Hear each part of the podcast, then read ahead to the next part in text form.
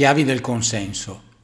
Omelia per la dodicesima domenica del tempo ordinario del ciclo liturgico A, 25 giugno 2023. Già nella riflessione di tre anni fa dicevo che la paura può essere la più grande alleata dell'uomo, ma anche la sua più grande nemica. È la nostra salvezza quando attiva l'istinto di autoconservazione e ci tiene lontani dai pericoli, sia fisici che soprattutto spirituali ma è la nostra condanna se è irreale o immotivata, se diventa patologica. Negli ultimi mesi, leggendo diversi libri di Don Fabio Rosini, ho imparato che questa paura è il più grande ostacolo alla nostra crescita spirituale. Come afferma nell'arte di guarire, il contrario dell'amore non è l'odio, ma la paura. La paura è quella frusta, quel flagello che pulsa interiormente e storce gli atteggiamenti, rende aggressivi o remissivi, impone rassicurazioni, compensazioni e possessività, detta i tempi delle compulsioni e spegne o ferisce l'amore nel nostro cuore. Una delle tante affermazioni sentite nei giorni scorsi riguardo a Berlusconi è che non riuscisse a capacitarsi di come mai non fossero tutti d'accordo con lui. La cosa che lo preoccupava di più era il consenso della gente. Beh, non era solo una sua malattia, in quanto uomo di televisione, imprenditore e politico, è la malattia di ciascuno di noi ed è generata dalla paura del vuoto, di non contare nulla e non esistere di fronte agli altri. Siamo sempre condizionati dall'opinione altrui e alla ricerca del consenso degli altri. Il Vangelo di questa domenica fa parte del discorso missionario ed è successivo a un brano che la liturgia non ci fa leggere, in cui Gesù preannuncia le persecuzioni che gli apostoli dovranno subire. Sembra scontato perciò interpretare l'invito di Gesù a non avere paura degli uomini nella direzione di non temere la persecuzione e le violenze, ma Gesù specifica bene quale pericolo può essere il peggiore. Abbiate paura di colui che ha il potere di far perire nella genna e l'anima e il corpo. Chi può far perire la mia anima?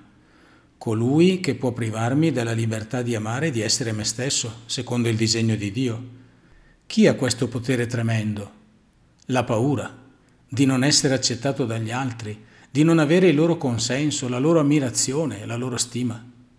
Basti pensare alla ricerca disperata di visibilità di giovani meno giovani attraverso il mondo virtuale di YouTube o TikTok, interessandosi più del numero di like e follower che non della vita di un bambino di 5 anni. Pur di avere il consenso, l'attenzione, l'ammirazione altrui, siamo disposti a vendere l'anima, a rinunciare ad essere noi stessi.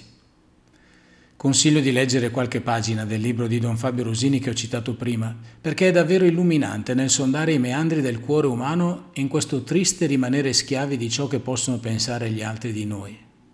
Ne riassumo solo alcune suggestioni preziose. Perché non riusciamo a dire i no che dovremmo? Per la paura di deludere. Perché siamo possessivi?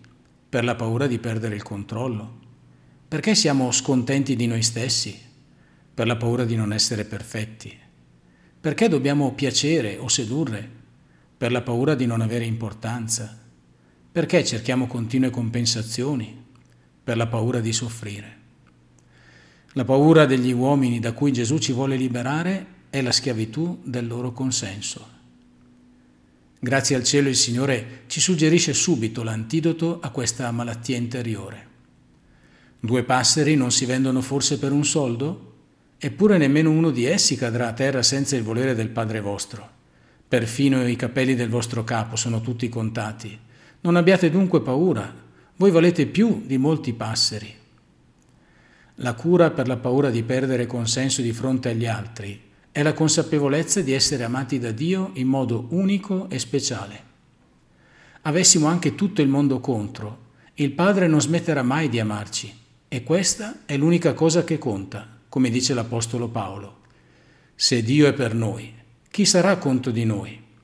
Né morte, né vita, né angeli, né principati, né presente, né avvenire, né potenze, né altezza, né profondità, né alcun'altra creatura potrà mai separarci dall'amore di Dio la vera gioia è sapere che Dio ci ama. Perciò ripeto quel che dicevo nella breve riflessione sulle letture di mercoledì. Quello che pensano gli altri di te è un problema loro. Tu curati di piacere a Dio.